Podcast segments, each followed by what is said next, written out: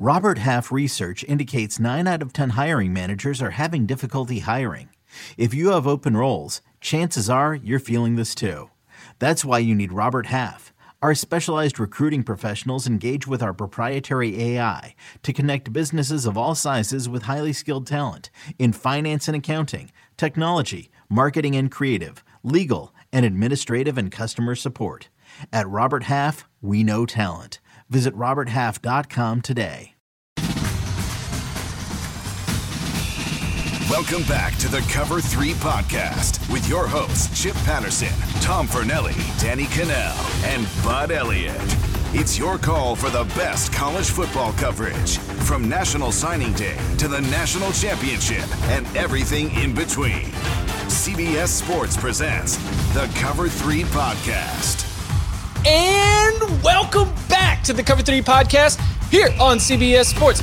That's Tom Fornelli. I'm Chip Patterson coming to you live at youtube.com slash cover three and all across the 24 7 Sports Facebook network. Thank you for joining us live. If you are here live, smash that subscribe, smash that like, come and jump in the chat and participate. We got a lot of fun on tap for you today. A little bit later on, we're going to be diving into mystery teams. So, what, is a mystery team, do you say? Well, you know, preseason mag you know, it's it's that time where everyone's got their top 25, everyone's got their favorite magazine of choice. They're reading on the beach, they're trying to get ready for the season. Everyone's got a top 25 and and as I'm scanning everybody's preseason top 25, I realize everyone's got about the same you know, top five, six, seven, maybe even all the way to, you know, eight or nine teams. But beyond that, oh boy, we've got a lot of variance. So we're going to, we've each got a group that Tom and I have put together. We're going to go into why there might be so many questions, why no one can figure out where they stand in terms of the rankings. So these these mystery teams that we can't quite figure out, can't quite have a consensus on, we will get back to them a little later. But first, wait, wait, wait, wait, wait, wait. What if mystery teams are the future of college football scheduling? Like Alabama, oh, like in like free has agency. a playoff game on Saturday, but Alabama doesn't know who it's playing in that playoff game until Saturday. Like they come out onto the field, like wrapped in like paper with question marks on it, and then they come barreling through, and it's like Georgia or Ohio State or somebody. Like you don't know. Like you play a team, you have to prepare for a team, and you don't know who the team is. That's conference realignment is being conference realignment is being driven by creating the most um, ideal ratings scenario for the future of the sport, mm-hmm. and so the next logical step, yes, is for us to create an Alabama's opponent. We'll let you know after the break. Could be Clemson, could team. be New Mexico State. Who knows? Tune in. Every get get them all there in the hotel, and then they'll get to bust through the paper. But yes, before we get there, we've we've got to dive into all the latest with conference realignment. Tom and Bud joined you for an emergency podcast when the stunning news broke that USC and UCLA would be joining the Big Ten. What has followed? Well, initially the, a lot of the word was that the Big Ten wasn't done yet. And that one report, which I, I do agree with, as I have come to understand the situation, when they might make their next move is something that we'll discuss here. But that has the rest of college athletics uh, entirely sort of spiraling. You know, what happens to the Pac 12, which now just has 10 teams and as of yesterday has started entering into a new media rights negotiation? What happens with the Big 12, which just recently welcomed in the likes of Cincinnati, Houston, BYU, and UCF, just got a new commissioner as it tries to solidify its future? the Big Ten with USC and UCLA clearly is moving to the top of college sports, uh, much like the SEC did with the addition of Texas and Oklahoma. What in the world is the ACC going to do? So let's start with this. What? let's start with this, Tom. You said you texted me. You said there's one thing with Big Ten expansion that no one is thinking about. Since the Big Ten began all of this, it seems like we've had three weeks since last Thursday when the news broke. What's the one thing about Big Ten expansion that no one's thinking about? Well, it's it's not the most important aspect of Big Ten expansion, but it is an aspect of Big Ten expansion that we, as college football media and our listeners and viewers, as college football fans, sometimes you can't see the forest for the trees. And when you look at the SEC and you see what they've done by adding Oklahoma and Texas, it's pretty clear what the SEC's plan is. They want to dominate the sport. Greg Sankey read a book about the Premier League and said, why don't I just make the SEC into the Premier League? And that's what he's done by trying to add large brands by Oklahoma and Texas and adding it to what's already the most powerful conference in the in the country. The Big Ten has much the same kind of feelings. Like, obviously, you bring in USC and UCLA, those are two large brands. They're going to help with your television deal. You bring in the market of Los Angeles. So now you have five of the top 10 television markets within your conference. These are all things that matter because it means more money from television. But there are other aspects of college that matter that generate revenue and anybody listening or watching right now has who has student loans that they're still paying off understands that there are other avenues for colleges to make money mostly more than they get from football. So if you're the big 10 we've talked about this a little bit in recent weeks. If you're the SEC, you don't need to consider it because, as we've said, part of the reason the SEC has become so dominant in the last couple decades is the migration of the United States population, for the most part, from the Midwest to the Southeast over the last few decades for various reasons. And we've seen the population shift down there. There's more people down there. There's more athletes down there because of it. So if you're the SEC, you don't need to expand outside your footprint. But they're leaving the Big Ten area, and the Big Ten needs students they need people coming to their schools. So they go and they get USC and UCLA. And yes, they would accept them no matter what, just as football programs, as brands to help increase the value of their television package. But the other aspect of getting into the California market is that no state in the country produces more students who leave the state to go to other colleges outside mm. of their own state than the state of California. So if you're the Big Ten, you're not only trying to expand your brand as far as a television product, you're trying to expand the conference's brand into states like California and other states across the country. Like maybe in the future, I guess we'll get to this more, but like if the Big Ten goes into the Southeast to expand, it starts raiding the ACC. States down there where populations are growing and more students are, you know, future students are being produced to try to spread your brand to make it more amenable to somebody right now in Southern California probably never thinks of going like, I'm going to go away to college. I'm going to go to Iowa but if they're suddenly watching USC play Iowa all the time in football, they kind of start to get an idea. They get more familiar with the Big Ten, and the world starts to seem a little smaller. So, this is something that is, I can confirm, consideration among people in charge at the Big Ten with what they're looking for. Like everybody knows about the academic part of it. That's different too. They have, if you've looked at what the Big Ten has done, they have not added a school that was not a member of the AAU. Nebraska was at the time. Nebraska is no longer a member, depending on who you talk about or ask about. It's either BS that they're no longer a member or whatever. But every single school that they have added has been AAU. So the Big Ten, just as far as reputation, it does still care about its academics. It's not just trying to grab the best football teams and the best brands, but it also cares about the future population of the students paying tuition and going to their schools. Because schools, like we talked about this over the weekend, Chip, they were making money long before football became profitable. And if football ever stops becoming profitable, and one day it might, they're going to need the, their their prime avenue to make money is you paying like fifty thousand dollars a semester just to go to school there.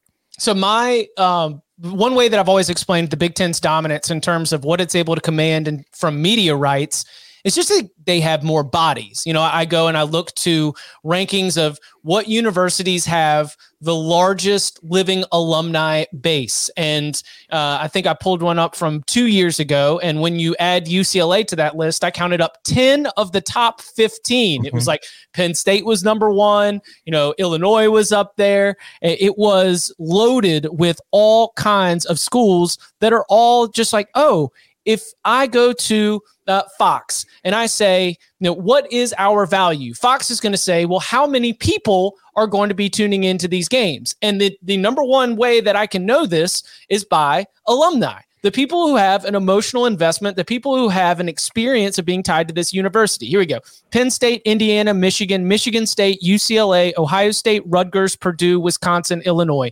10 of the top 15 in the country in terms of largest living alumni. And it's something that runs uh, counter to, especially a lot of these people that I'll talk to locally, you know, North Carolina, we're still close to the SEC and they, they don't always have that understanding of just how massive those universities are.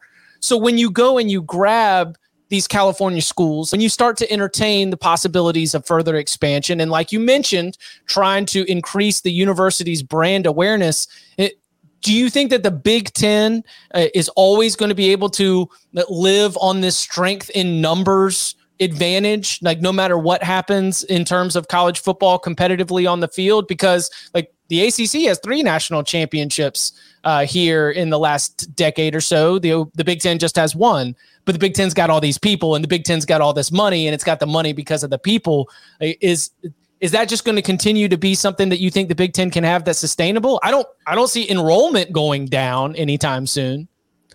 I don't know if it's sustainable, but I do think that what I was discussing is part of the strategy to make sure it stays sustainable. Yes, in that you have a larger, I guess the way you could put it is customer base, because let's be honest, that's what colleges have kind of become. They've become companies where they're trying to convince you to buy their product, which is a piece of paper that says you're worthy of having a job somewhere. And it only costs you 350 grand to get. So, yeah, no, it is, it's all part, it's not just a football grab. There's a lot more in consideration for the Big Ten, which is why when you start when you're just sitting around talking with your friends like what about this school? What about this school? It's like uh, it's not just going to be that that's a good football school. Why wouldn't the big 10 want them there's a million other things under consideration within that conference because like as lame as it might sound to us the big 10 does care about academics. Now, that, don't get that twisted as saying the Big Ten cares about its student athletes getting the best degrees that they can get. That's not what I'm saying. I'm saying reputation wise, as far as the schools are concerned, they do care about their reputation as academic institutions and how they are viewed by people, not only in, you know, nationally, but globally.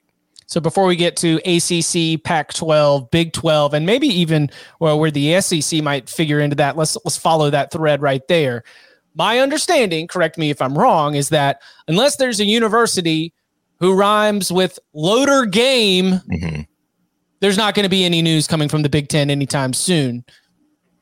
If that is correct, where do you think the other potential options are, or where do you think the Big Ten? Because uh, reportedly, like we're going to try to at least mention some of the reports that have been going on, bring some clarity to the situation. Uh, it has been reported that up to 10 schools have made that hotline bling for the Big Ten in the Big Ten offices, trying to at least see if there's going to be an invitation out there. They're trying to tell, let them know, hey, hey, hey, may, maybe us, maybe us, maybe we get an invitation. Can you put us on the wait list? Please, please, please put us on the wait list. It's okay. We'll stand by. We'll just, we'll see if something pops up at the bar. We'll sit there.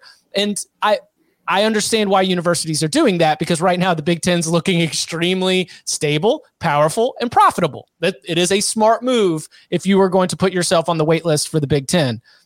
And I, like I said, I don't think we will see any immediate news unless it rhymes with loader game. So, who do you think those schools are that are interested, and where do you think the the potentials are for additional additional um, schools being added to the Big Ten's roster? Well, no, you're, you're dead on in that Notre Dame is the linchpin that not just the Big Ten is waiting on. Everybody is waiting on Notre Dame, and they want to know what Notre Dame's going to do because, like, let's let's do the dominoes. This is I'm not reporting anything. I want to be clear, so don't. If you're listening to this, go aggregating. I'm just this is my understanding of the situation. Just reading tea leaves and talking to some people that kind of have an idea of what's happening and what's going to happen the Big Ten is waiting on Notre Dame before it does anything because the Big Ten wants Notre Dame, which would be the only non AAU school that the Big Ten would consider adding because it's Notre Dame. And they've wanted Notre Dame for a long time. They've been making the googly eyes at them for decades. And if Notre Dame joins, then the door will open for other programs and other schools, whether that would be Stanford, Cal. There have been reports that Oregon and Washington have reached out to the Big Ten about possible, you know, possibly joining the league. And the Big Ten's kind of told them they're holding off for now. And that's the Big Ten waiting to see what Notre Dame wants to do. But it does make sense if you are the Big Ten, you've just added USC and UCLA. Mm-hmm. Like we've talked about the traveling it would be nice to give them some West Coast, you know, quote unquote partners to deal with. So it would make sense for the Big Ten to go that direction, which is why when you see the reports today and, you know, from the weekend, like Dennis Dodd reported at CBSSports.com, how the Big 12 is interested in maybe adding up to six Pac 12 teams, which include Arizona, Arizona State, Colorado, Utah, Oregon, and Washington. I don't see Oregon and Washington joining the Big 12 until they know for a fact they will not be in the Big 10 because the television deal is not going to be the same. Like if you the the new Big 12's TV deal probably won't be all that more profitable than what the Pac 12 or the Big 12's currently new TV deal would be. So a lot of it depends on Notre Dame. If Notre Dame joins the Big 10, then they add another, maybe Stanford, maybe then Washington, Oregon come in. But I do think eventually the Big Ten, I, I joked earlier when you asked about what's the ACC doing, and I said it's dying. I do think the Big Ten and the SEC will be coming for the ACC at some point, and I guess we could discuss that too. Okay, uh, before we get to uh, Tom literally laying out the blueprint, giving away media consulting advice for free. I know we've got all kinds of media rights executives and conference mm-hmm. commissioners mm-hmm. who listen to the Cover Three podcast. Tom Fornelli is about to do your job for you. You can hit him up in Venmo. But before we get to that, I want to talk about uh, Dennis Dodd's report that the Big 12 could be you mentioned those six schools right there. Uh, it is uh, Colorado, Utah, Arizona, Arizona State, Oregon, and Washington. Big 12 has a new commissioner. That new commissioner is reportedly said to be aggressive. He wasn't supposed to start working till August 1st. He is already out there. I would not be surprised if the Big 12 can make this move. In terms of timetable, because I mentioned the Pac 12 has already started media rights negotiations, I think it works like this. None of those Pac 12 schools are going to make a move until they get the number for what the new media rights deal is going to mm-hmm. be in the Pac 12 so they can compare it to what they would get potentially in the Big 12. I do think that, like, one of the reasons the ACC deal is so, um, is, is just basically losing money every single year is the fact that they struck it back in 2016. Like, the Big 12, just by re upping, is going to get a more favorable payment than if what it had done in 2016. I think the Big 12, again, compared to deals that were struck six years ago is going to get something that's going to be a little bit competitive, not with the Big Ten and the SEC, but at least competitive, particularly if they are able to add the Phoenix market, particularly if they are able to add the Denver market and really start to expand a little bit. What do you think that the Big 12 is going to be able to pull that off, or at least let's say throw out Oregon and Washington? Do you think that the Big 12 would be able to make a move and get uh, the other four Pac 12 schools? And if so, what what does that make the Big Twelve? Well, I for let me say, just vibes wise, the Arizona schools, Utah and Colorado, to the current, the you know what the future Big Twelve is going to look like once Texas and Oklahoma leave, just absolutely perfect. They fit in wonderfully, I think. just but, like I found myself excited about yeah. the idea because they're getting BYU. So now yeah. you've got BYU and Utah paired together. Mm-hmm. Um, we get to preserve the Holy War as a conference, um, as a conference rivalry all the way through. Colorado returns home. To, yeah, they get to come home to the Big Twelve. Yeah. And then yeah, like Arizona schools are a little bit of a new fit, but I'll tell you what, uh, they. This is the other thing that I heard. Pac-12 fans don't travel very well, but the Big 12 has some fan bases that do. And some of the Pac 12 schools are intrigued at the opportunity of seeing their home games. Like, as a fan of a team, you would not be excited about the fact that you're selling tickets to the other team. But if uh, when you're running a university and trying to make money, knowing that you're going to get that influx into your college town, the economic boost and the ticket sales, that's something that's attractive. So whether it's like an Iowa State or a Kansas State or something like that, they might be willing to go and, and make a weekend out of going to Arizona State and Arizona and seeing the sights. Mm-hmm. But I, I do think going back, like you said, the Pac 12 you know, it's reopened its negotiation window for new TV deal, but it's a call is coming from inside the house situation because who's the Pac-12 op- opening its negotiations with? So ESPN and Fox. Well, the- I, so there was a. Did you see the last paragraph in Dennis Dodd's ACC Pac-12 story? It no. posted late. Like we're recording on Wednesday. It posted late Tuesday night. Um, it, it is that there is the discussions of a quote loose partnership because we're never allowed to call anything an alliance ever again after what the Big Ten did to the ACC and the Pac 12. But it is a loose partnership between the ACC and the Pac 12 that may even include a championship game between the two champions in Las Vegas. The whole idea would be to put together a package that would make the ESPN deal bigger for the ACC and bigger for the Pac 12. And in the very bottom of the story, last paragraph, and this is just from the story, Dennis wrote Fox is not expected to be a part of the Pac 12 negotiations moving forward. And at that time, I was like, whoa. The Pac 12 screwed. But I mean, here's, here's the thing who are you selling an ACC Pac 12 championship game to? yes, like, I mean, what value is that to ESPN? They've already If- got the playoff, and So you're, if you're it's Clemson, Oregon, you've got you've got some juice, you know. If, but you're you're essentially locking yourself out of the new college football playoff because the SEC and the Big Ten, when they have their new super conference, it's like, well, you guys already have yours. You don't need to be a part of ours. I, I I mentioned that only like I think it's most notable for our conversation because of the Mhm. Fox bowing out of the Pac-12. In which case, I was like, oh yikes, because that's Fox basically saying like we care about the Big Ten and the Big Ten. Oh, like this is this is what we are. Fox Sports is Big Ten. Big Ten is Fox Sports. Like that's just like fully going all in. We got USC and UCLA out. We got them into the Big Ten. We are out of the Pac 12 business. That felt extremely significant as we continue to look at this arms race as, and I'm not a media rights expert. Go get a sports business journal subscription, listen to John Ourand or whatever. But like the, it is like the Fox Sports League, aka the Big Ten, versus the ESPN League, aka the SEC. And that just sort of the way that I see the arms race from my seat. Well, let's look at it this way. The Pac 12 as a television product, even when it still had USC and UCLA, was not attractive enough within the Pac 12 to convince cable companies in the in through all Pac 12 states to even pick up their network. Like they looked at that and said, eh, no, it's not worth it on our end. So, like, that's the thing. Like USC and UCLA, once they join the Big Ten, more people in California will be able to watch their games than they had been able to watch some of them while they were still in the Pac 12. So, it's not surprising that Fox isn't really all that interested, and ESPN's got all sorts of time to always fill. So of course they're going to be interested, but how interested as far as financially? And then you turn it around. It's like you if if those schools, the the Arizona's, Colorado, Utah, Oregon, Washington, like the Pac-12 is opening its TV deals just to if they're just sitting there trying to test the water to see what they can get before deciding what else to do, they're negotiating with the same people that the Big 12 will be negotiating with, except the Fox, I would guess, would be more interested in the Big 12 because there's already a working relationship there. And at least you've got Texas, which is always going to be football mad. So Fox and ESPN are going to be able to set whatever the money is. Doesn't really, they're going to be like, whatever you want to call your conference or whoever's in it at this point, the price is probably going to be exactly the same. So you have to ask yourself, where do I feel like we fit best fight, you know, financially and culturally going forward? And if you look at the Pac 12 right now, I mean, it just lost its biggest brand and its kind of flagship school. It lost UCLA, it lost its biggest market in the conference.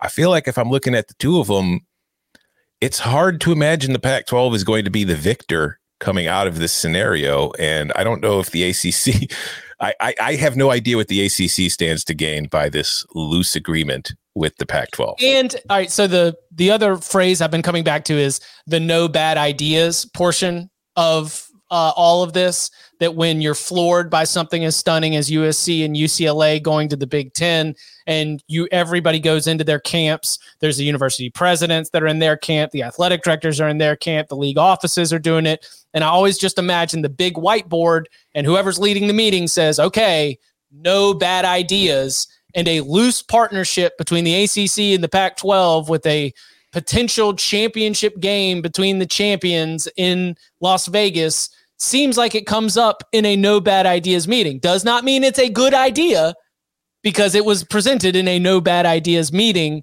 So I, it, a lot of things are being presented. And so that's why I try to have a little bit of patience with all these stories because they can be very true that it is being considered but there could also be a lot of things that are being considered. The the thing that jumped out to me again was that last uh, that last paragraph where it just said Fox is not expected, and of course expected uh, could work the other way. Uh, speaking of the ACC, it, it, has long been mentioned that the grant of rights uh, portion of the current ACC contract, something which extends all the way out to 2036, is something that's prohibitive from schools leaving. Now, it is under by based on my understanding uh, the situation much like a coach's buyout we always talk about a coach is on the hot seat well the buyout drops at this date the buyout drops at this year as we get closer and closer to 2036 the cost to leave with the exit fee and the grant of rights as it is set up is going to continue to drop.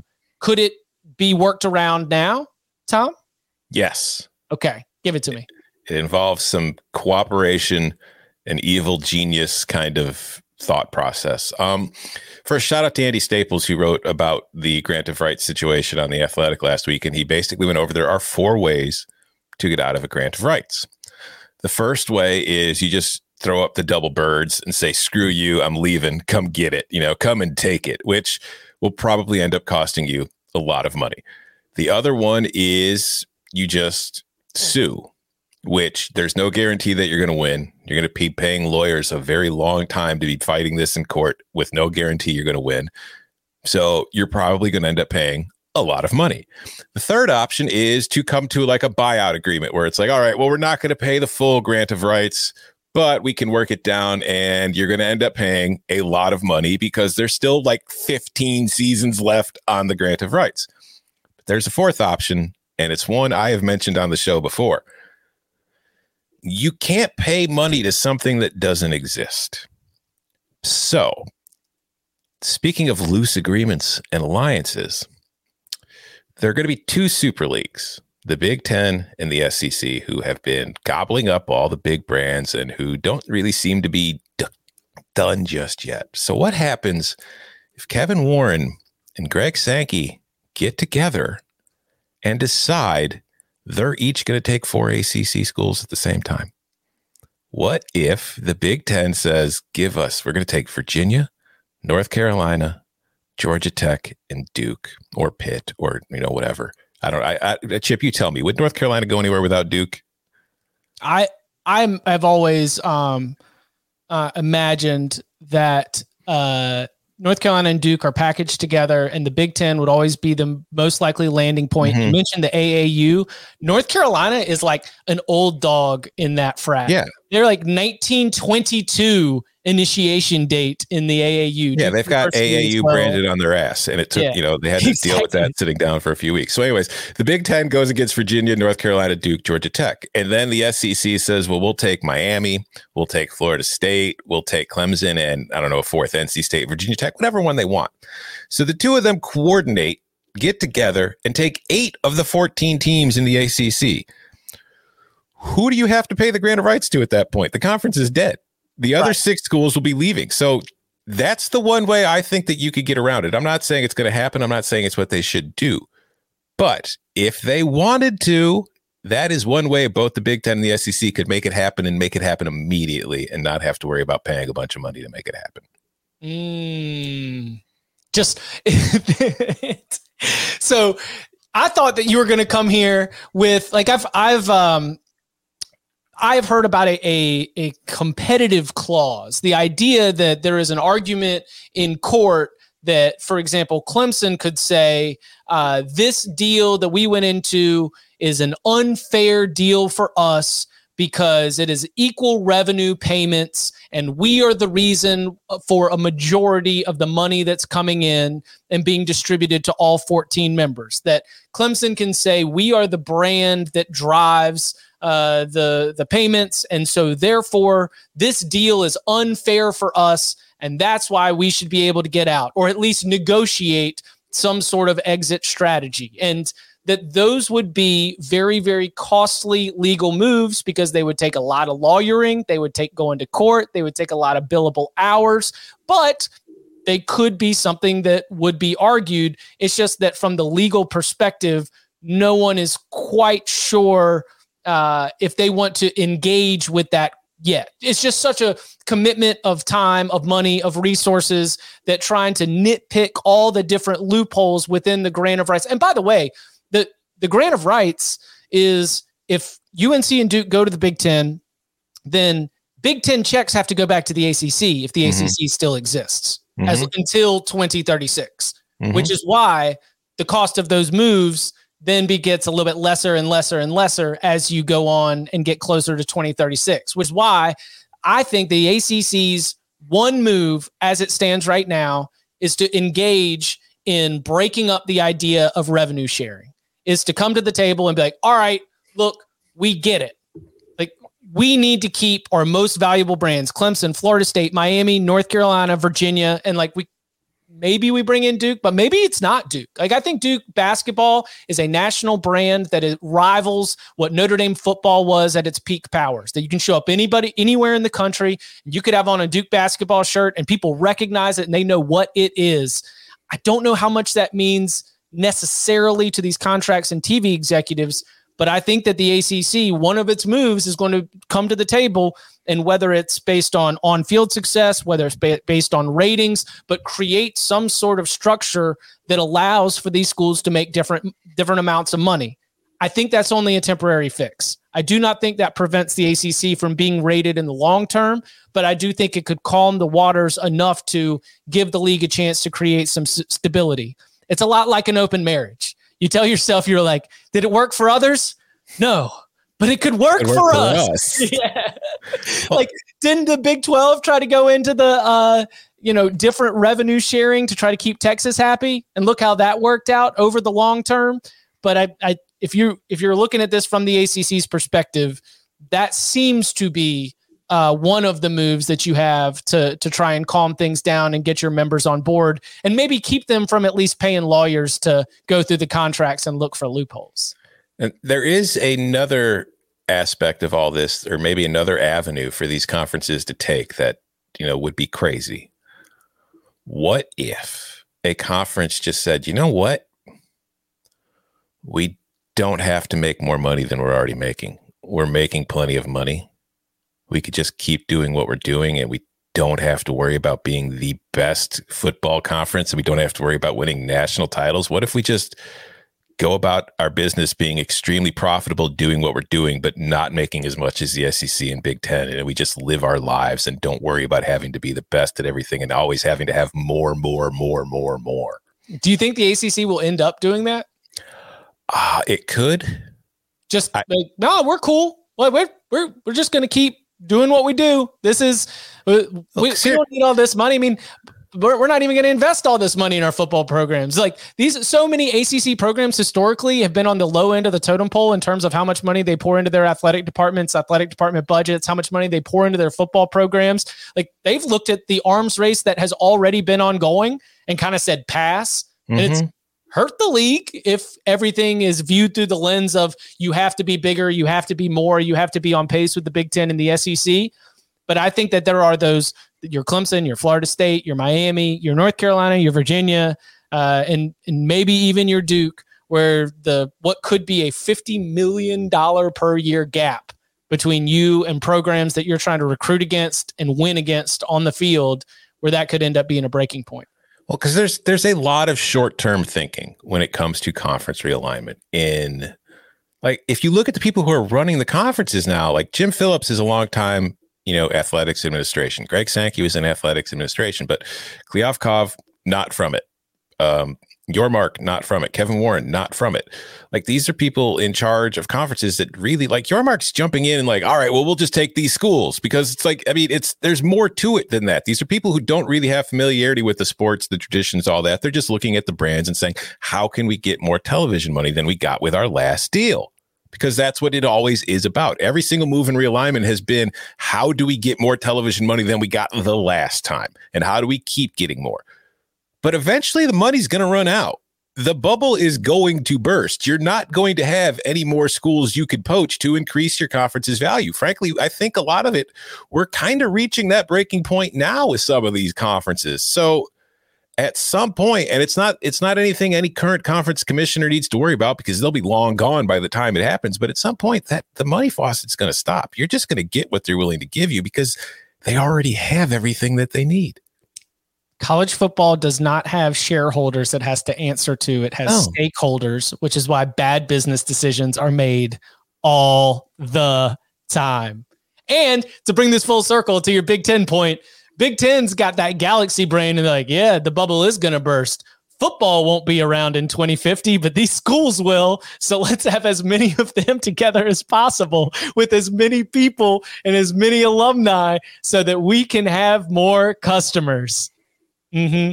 Any, Mhm. Anything else we want to hit on? I mean, this I, I knew that we had like four like head, I feel like we got to a lot of the big points of where we're at as we sit here Wednesday 11 a.m. Is there anything that we left out uh, in terms of um, you know where we're at and sort of you know, where where all these different conferences are sitting? Oh, the SEC. I feel like the SEC's comfortable and is just they they know that there's a couple of schools that will call if things start to get look poor, but they're just I, I don't see them or hear much from uh, from the SEC offices right now. I, I don't think the SEC needs to rush into anything. They could just yeah, kind of wait and see because I mean they've if the SEC stays where it is, and again, kind of going to what I was saying, if they just stay where they are, they're going to be just fine. They don't really have to grab any more schools if they don't right. want to. None of them do. The Big Ten doesn't either. That's the other thing too. That's another possible outcome. We might just be done. Because remember, like in 2014 and 2010, we were going through all the crazy like death scenarios of the four super conferences, and then there was like a couple huge moves, and then it just stopped. We could be in the same situation again right now. Yep. Um, very very interesting, and of course, uh, all all moves and reports. We're we're going to keep you updated here on the Cover Three podcast. It's an incredibly fluid situation, and and um, before we hit the break, like I mentioned this to you, to you over text as we were going back and forth over some of it. I, I get very excited in my voice and I sound very engaged with the topic. There is a part of me that's incredibly sad because oh, yeah. there, there is a fan and there, there is a type of fan that is losing here. If you are a college football fan that loves to sit on your couch and go, you know, noon slate, 3:30 slate, prime time and late night and line up four football games all the way through, sit on your couch, eat snacks for cheap and you know go to the fridge and get, you know, drinks for cheap and just take it all in, place bets on your phone, you're winning. Like you are being marketed to. But if you are a fan who buys season tickets, who travels long distances to go to home games, who has made home games a family affair, you are losing in the way that college football is changing. And I I love that fan too. I mean, when we sit here on the Locks Pod, we are kind of talking to the fan that wants to sit on his butt and watch a full day of college football. You are in our audience, but I also know that uh, for the people whose college football experience is familial, who is tradition, and is really investing their time, money, and resources in getting to the stadium and meeting up with people and having a recognizable product of having people at your office all were at from rival schools because all of it's regional, then this is a little bit sad. And so I'm excited because it's uncertain. We don't know what's going to happen. We can debate all of it, but I did want to at least speak to that fan because I know you listen to the podcast as well. Because I I feel you, man. This stinks. The the game is changing in a big way. It's it's. I feel terrible for our sport, but it's tremendous content. what prophetic words. Coming up on the other side, we have been looking at preseason top 25s from all across the country. And there's some teams that show up in about the same places, but it's not all the same. So we are going to dive into some of college football's mystery teams of 2022 next. Cover three fans, uh, we are a nominee for the Best Sports Podcast category in the People's Choice Podcast Awards. We appreciate all you guys do for us, and we hope that you enjoy our show enough to nominate us to advance all the way to the final round. To nominate the Cover 3 podcast, go to podcastawards.com slash app slash sign up. Once again, that is podcastawards slash app dot com slash app slash sign up and then toggle down to the sports category. The whole process honestly takes less than 60 seconds. That is less than the amount of time it's taken for this read. We've included the link at the top of the episode description as well. Once again, go to podcastawards.com slash app slash sign up, toggle down to the sports category and nominate the cover three podcast to advance all the way to the final round. All right. So the like like I mentioned, it's uh it there's a there's just a really funny process of going through and putting together your top 25 of of sorting through other top 25s and you know we've I saw uh Parker Stats of War on Twitter. He was like, I, have pride myself on uh, my out my unique proprietary algorithm and you know the analytics I use, and it is with all of crun- crunching the numbers, I'm paraphrasing here, that I am here to announce that Alabama, Ohio State, and Georgia will have good teams in 2022. like you can fill out the top of your preseason top 25 eh, with no controversy at all. You, it is, I'm not going to say it's lazy because it's probably right, but then things start to get a little bit interesting. So we have gone through some of the magazines. We've gone through some of the way too early top 25s. I started with the post spring editions, you know, like all the ones that were re upped in May. So at least we've got the transfer portal and spring practice factored in so we don't have some crazy variants. And so we want to highlight some of the mystery teams for 2022. So uh, I want to start. Uh, we'll just, you want to ping pong back and forth? We'll nominate the ones that stand out to us the most. Sure. Okay. Oklahoma State. The Oklahoma State Cowboys were runners up in the Big 12 last year. Of course, just a heartbreaking loss right at the end to Baylor. Uh, had an incredible bowl game performance against Notre Dame. Then we see in the offseason they lose their defensive coordinator Jim Knowles, but do return.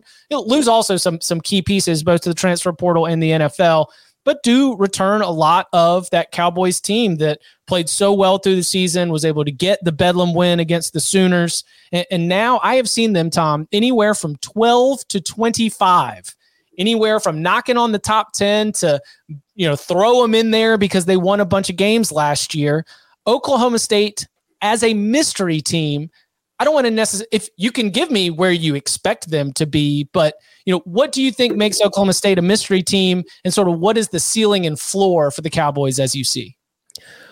If I have to predict where they're going to start the season ranked, I would say 15 to 20.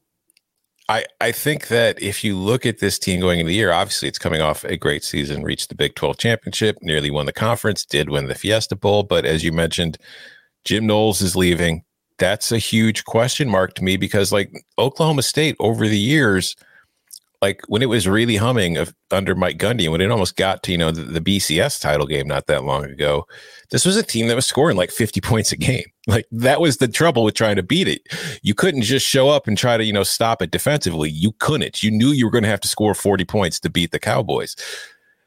But in the last few years with Jim Knowles, like this is a team that completely changed its identity. It became defense first. It had one of the best defense or one of the best defenses in the Big 12 and offensively, it really wasn't very explosive. It wasn't scoring the same kind of points. So now that Knowles is gone, if that defense does drop off a little bit, and maybe it does, maybe it doesn't, who knows?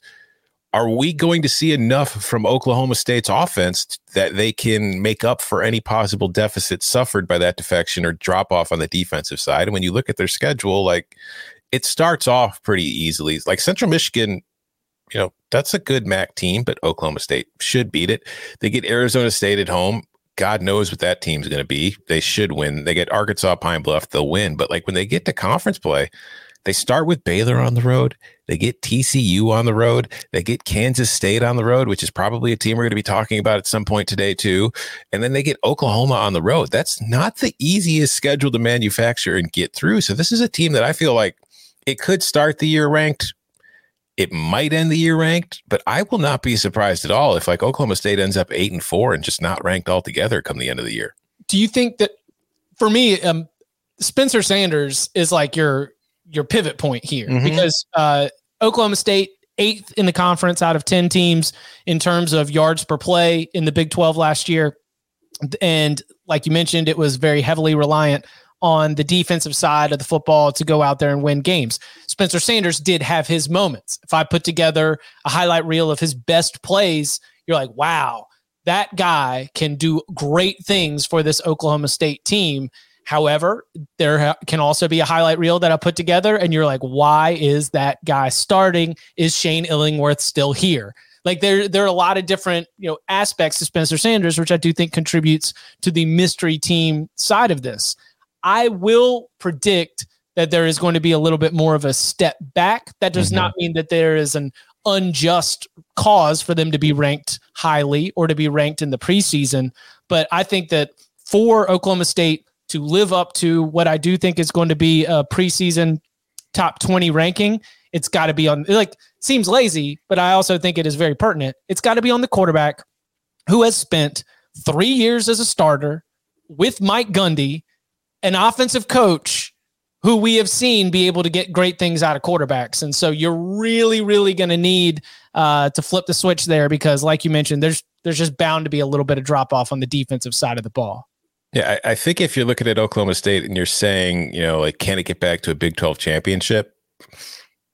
No, like it, it can, but like everything's going to have to go right for Oklahoma State, and they're going to need things to go wrong for other teams. Um, you mentioned that uh, Central Michigan opener. Do you remember the Bananas play in 2016 when Central Michigan upset Oh, God, Oklahoma yeah. State on some wild, like maybe even it shouldn't, like Mike Gundy was even like protesting something about Mhm. whether it should have been a touchdown or not. And it ended up being hilarious. Not hilarious, but that Oklahoma Depends on State your perspective. yeah, depends on your perspective. That Oklahoma State team was 10 and 3 and Mhm. finished the season number 11 in the country. You know, was sitting there knocking outside the door, uh, like top 10 in the country going into the Bedlam game against Oklahoma. And had it not had that Central Michigan loss hanging on to it from September 10th, maybe would have been in the college football playoff race. But uh, anyway, It was like Pitt last year with the uh, with the Western Michigan, Yeah. what's up with all these Michigans? the directional Michigans will screw up with Cinderella. They'll you know Joel in the chat obviously just got triggered. Uh, so I'm so sorry, Joel, to mention this is the Oklahoma State travesty of 2016 against Central Michigan. But um, oh my goodness, so uh, wild, wild sequence. If you want to do a little YouTube rabbit hole and you're not an Oklahoma State fan, go and check it out. Oklahoma State Central Michigan 2016 ending uh, was phenomenal. All right, Tom, mystery team. Where do you want to turn the spotlight? Uh, I will go with a team that I think, like you said, the top 12 will be easy. But this is a team I think could start the year in the top 12. And I'm not sure it's going to finish there. Michigan State. Mm-hmm. Like, if you look at everything that happened with them last year, a lot of stuff went right. Like they hit the home, they hit a grand slam on the transfer portal with Kenneth Walker, who came in, had a terrific season. The offense was very good. Mel Tucker, everything, just everything went well. But the defense was not good. Like I, I feel like we tend to overlook how terrible that defense was, especially late in the year. It was a Just get- pass. It was the pass defense was one of the worst pass defenses, like one of the 20 worst pass defenses in the country. And we went into that Ohio State Michigan State game like, oh, look at this big top showdown between the Buckeyes and the Spartans. And anybody who was smart was like, okay, so you're telling me CJ Stroud and these wide receivers against the poorest pass defense. This is this is definitely not going to end 49 to 7, right? Oh, Mhm. it's oh, it's going to end 49 to 7. Okay, gotcha. Mhm. And this is also a team that played in a lot of close games and came out on the right end of a lot of close games. And we see that sometimes, you know, that could kind of course correct itself. So I think Michigan State is a team that is going to come into 2022 with a lot of high expectations that it could live up to. But it could also completely flop, which is, I think, you know, it's a high variance team, which I think kind of qualifies it as a wild card because a lot of what made it good last year left. We don't know how much it's done to truly address the pass defense. I think they'll be improved because simply it'll be hard to be worse. And Mel Tucker, you know, his background as a defensive coach, I think that they're going to work on getting that fixed. But like, I, I just don't know if I'm at a place with Michigan State just yet where I expect them to be the team that they were last year. When you look at their schedule, they get Western Michigan, the team that beat up Pitt last year and kind of destroyed that. Akron will be a win, but at Washington, maybe a possible future Big Ten game. That's going to be tough. You get Minnesota, Ohio State's on the schedule. You also draw Wisconsin from the West. You get a road trip to Illinois, which I think Michigan State lost the last time they went to Champaign, and they've had a couple close games in Champaign. And I think this Illinois team is going to be better than most of the Illinois teams we've seen in recent years. You get Michigan on the road.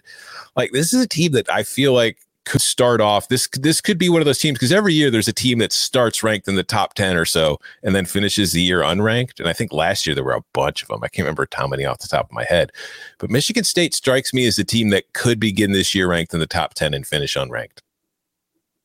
I've seen them very like they are a team that because they went to and won a New Year's Six bowl game, and because they had this double digit win total, they are one of the first teams that a lot of uh, pollsters are going to grab once they run out of the usual suspects. And like that, that is a little bit of a familiar theme. You know, just go back to the New Mhm. Year's. Oklahoma State's another, you know, New Year's Six team who brings everyone back. So I, I understand why they're going to end that, why they, they're going to be there. That's also the same profile that I've got for a mystery team. And I have seen Ole Miss as high as 16 Yep. or so.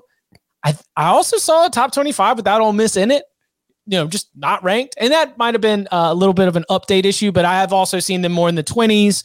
Uh, I've seen them with as much of a 10 spot variation there for the Rebels, uh, a team that, you know, went out there and uh, played in a New Year's Six game. They did not win it. Baylor did, but of course they had the injury to Matt Corral as a big part of that. They lose Matt Corral. Uh, they lose Jerrion Ealy. They lose Sam Williams, but you know, and this is all after winning 10 regular season games for the first time in program history. I mean, this is a massive, massive step forward year. But you get Jackson Dart in from USC. Uh, you know, Luke Altmyer in his time in that bowl game at least showed that he he might be all right. And the transfer portal has just been uh, a big place for Ole Miss to go and get answers, including I think the most notable being Zach Evans at the running back position.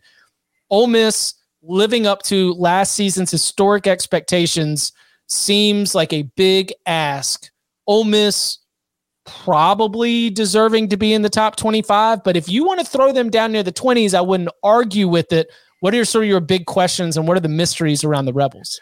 Well, I'm I'm not that cons- like obviously there are questions to answer on offense because Matt Corral's gone and you know new quarterback and Jackson Dart. You know, if like when you watch him in the spring, Jackson Dart did not really take the bull by the horns. Like there there are still some questions about who's going to be the team's quarterback. And anytime you have those questions, it's hard to know how good a team's going to be. That said, with Lane Kiffin and the coaching staff and the offense that they run, pretty confident that Ole Miss is going to be viable on offense. They're going to score points. Uh, I think that this is a team with a pretty high floor because of that. And I also think that it's a high floor because they get pretty lucky with their divisional draw in the SEC. Like they're, they're non conference, they get Troy, Central Arkansas, and they're at Georgia Tech and then Tulsa.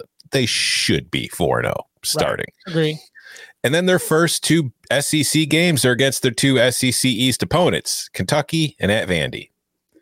I don't know how much of a sweeter, like, unless you're getting South Carolina and can, like, South Carolina and Vandy is the dream draw for a West team. Kentucky's going to be tough, but still, you're avoiding Georgia, you're avoiding Florida, and you're avoiding a Tennessee team that could be pretty good this year too. And you know, you don't want any more mustard bottles thrown at you. So I, I do think that because of that, this is a team that could easily get off to a six and zero start, and then it's got Auburn at home, so it could be seven and zero by the time you reach mid October and then that's when all hell will break loose because it starts with at LSU and at A and M in consecutive weeks, a bye, and then you get Alabama and Oxford. You're on the road for Arkansas, and you finish with Mississippi State. So there's that stretch in mid October to early mid November that's going to be huge to determine how good this team is. But I do think that they're probably going to win eight games at a minimum, and I think going eight and four as an SEC West team, you're going to finish ranked.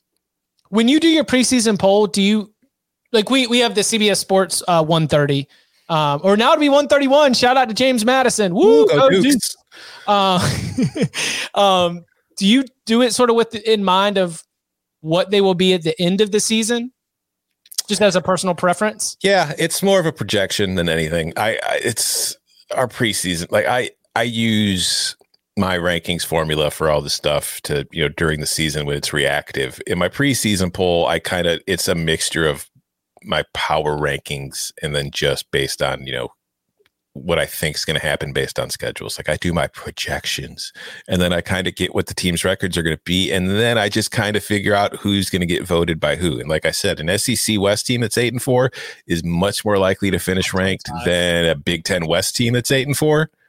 So that also comes into play because I'm really just trying to predict what the final rankings will be. Yes. Well, I'll tell you that the College Football Playoff Selection Committee always holds a spot between 21 and 24 for an 8 and 4 SEC West team. For sure. Because always. we got to keep that schedule banging. Woo! Okay. All right. Um, we, will hit maybe two or three more before we get out of here. What's uh point point the spotlight somewhere else? I can I do with a team that I don't think is going to begin the season ranked. Sure. I, I, I mentioned it briefly when we were talking about Oklahoma State. I think Kansas State's going to be a big wild card in in 2022 because this is a team that if you talk to the analytics folks, they're pretty pumped about heading into the season.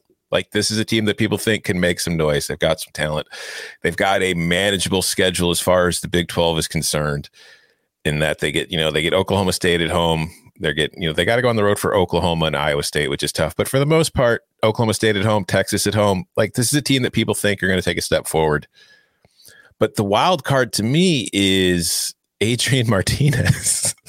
like I've seen a lot of Adrian Martinez at Nebraska over the few years, and I feel like you should not take anything for granted when Adrian Martinez is your quarterback. And it's going to be an interesting subplot to follow in that if Adrian Martinez goes to Kansas State and takes a step forward and is balling out and having a terrific season while Nebraska's still kind of stuck in the mud, it's not going to be great for Scott Frost. But if Adrian Martinez goes to Kansas State and he's still very, you know, wild and just kind of, you know, up and down, maybe, you know, Scott Frost gets looked at a little differently. But I just think that Kansas State is a team that could end up playing in the Big 12 championship and could finish five and seven, which that's pretty much a wild card to be.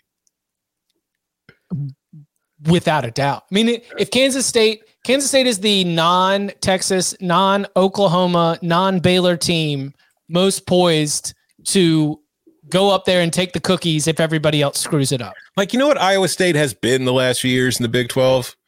Like Kansas State. Yeah, I feel like Kansas State can be this the, the this year's version of Iowa State. I think Baylor, I think, is a little too solid of a foundation to think that they're going to be like a Cinderella kind of team. Oklahoma State, I think, is going to be good, but could drop off. I think Kansas State could be the one team where everybody's like, they're the plucky little underdog that's just, you know, keeps winning. And people are like, wow, look at, but, you know, they're not a playoff team, but it's like, yeah, well, they're still a pretty good team. But they, like I said, they could also be five and seven for all I know not a massive difference here, but I do think that there's a, a big wild card factor. But the Miami Hurricanes I've seen as high as like 14, but then mm-hmm. as low as like 21 or so. They're normally not all the way near the end of the top 25. A lot of people see Tyler Van Dyke as a, a very like impressive quarterback, Mario Cristobal, and some of the work they've done on the transfer portal to solidify the defensive side of the ball. There's you know, even uh, there's a lot of reason to look at this group, and especially when it comes to uh, the rest of the competition in that ACC Coastal Division. One more year of Coastal Chaos. Um, to think that Miami's going to be able to have a good record, what do you, where are you at with the Hurricanes right now? And a reminder, we've got win totals that'll start up in the next couple weeks. I know we'll hit the ACC on the earlier side of that, so feel free to keep any like you know big time fire takes out there. But I I think that Miami's floor and ceiling, much like Kansas State, are probably three to four wins apart. Yeah, but the problem I face is that there are two college football programs that when hype and offseason, you know, like the offseason hype starts surrounding them and people start getting excited, I make it a point to go out of my way not to buy in. Miami is one, Texas is the other. Texas, I am fighting off any hype surrounding it. I know they're recruiting really well right now. I know Arch Manning's coming. That's not going to impact them this year. I know they have Quinn Ewers. Everybody's super excited about it. They've got great receivers, but I'm just I'm not buying it until I see it. I'm not buying it. I'm having a lot harder time doing it with Miami because I am genuinely excited and pumped up about what I think this Miami team can be in 2022. And a lot of it is stems from just how I feel about Tyler Van Dyke based on what I saw from him last year. I think that he's one of the best quarterbacks in the country. And I think that should he be allowed to continue showing off what he can do, he's going to prove to be one of the best quarterbacks in the country.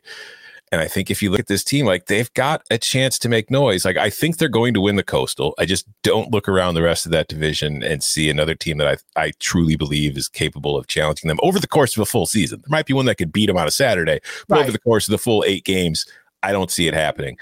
But I'm telling you, I have this feeling in my gut. September 17th at Texas A&M.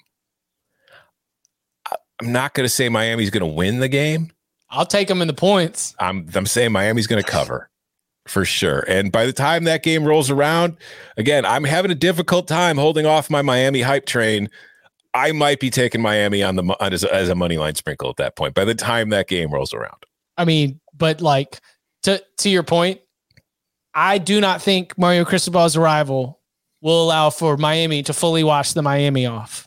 I think that. Miami could give us a win like Texas A&M, Miami could put a, scare into Clemson. then they're losing to Duke a month later. Then they, then they could lose at Georgia Tech. You know, like there's that there's that.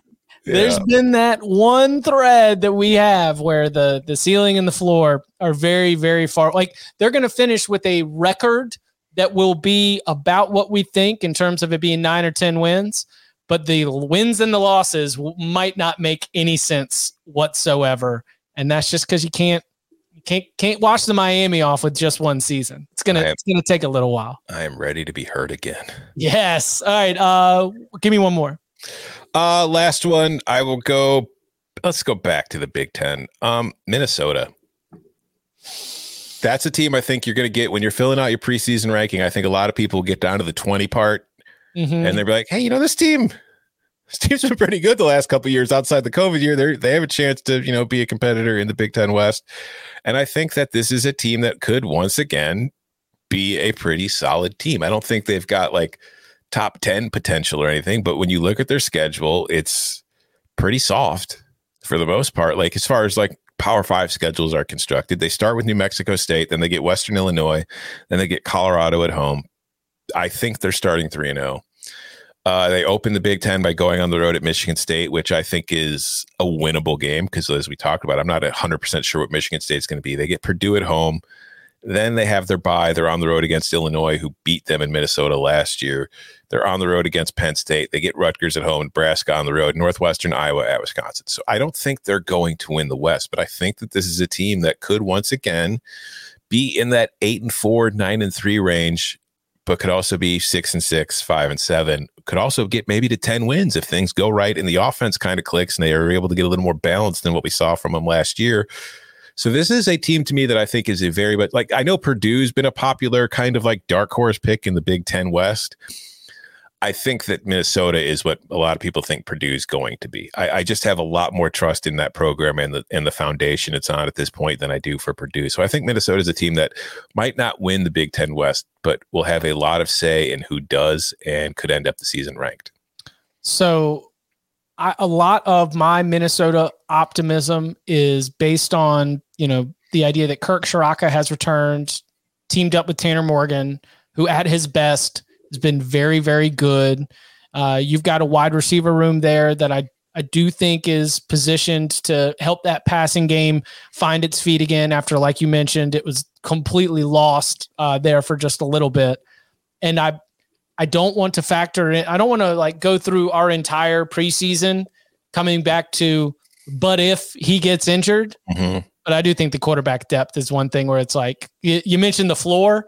It's like if you remove Tanner Morgan from the equation, I don't have enough confidence in Cole uh, Kramer and the rest of that room for me to go out there and be like, and you know what? They'll still be okay after that. All, of my Minnesota optimism is based on Kirk Ciarrocca, Tanner Morgan, and a passing game coming to life. And that can be a little bit of a, a wild card proposition, definitely making Minnesota a mystery team. That said, Minnesota went nine and four last year without a passing threat because even with Tanner Morgan in, there was really they ran the ball like 70% of the time and defenses weren't even worried about them throwing the ball against them and they still won 9 games. So even if Tanner Morgan gets hurt and they have to run the ball 75% of the time, I don't know if it's that terrible for them. We'll see. We will. That's what. That's the good thing about building up just a, a bunch of big old burly boys on the offensive line, just so you can. Hey, if we can't See, throw the ball anymore, that's the biggest question I have about them is because they do lose a lot of offensive, like they lose some key offensive linemen. It's gonna be interesting to see if if that program is at the point like with Wisconsin and Iowa where they lose guys, but then you just know that they're going to reload. Agree. You can follow him on Twitter at Tom Fornelli. You can follow me at Chip underscore Patterson. We'll be back on Thursday with another edition of the mailbag. If you would like to add a question to the big old bag of mail, of course five star review. Put your question in that review. It is loaded up. We cannot wait to get to some of those, but that's not the only way. You want to hit us up at Tom Fornelli at Chip underscore Patterson with a question. We can tackle that as well. Tom, thank you very much. Thank you.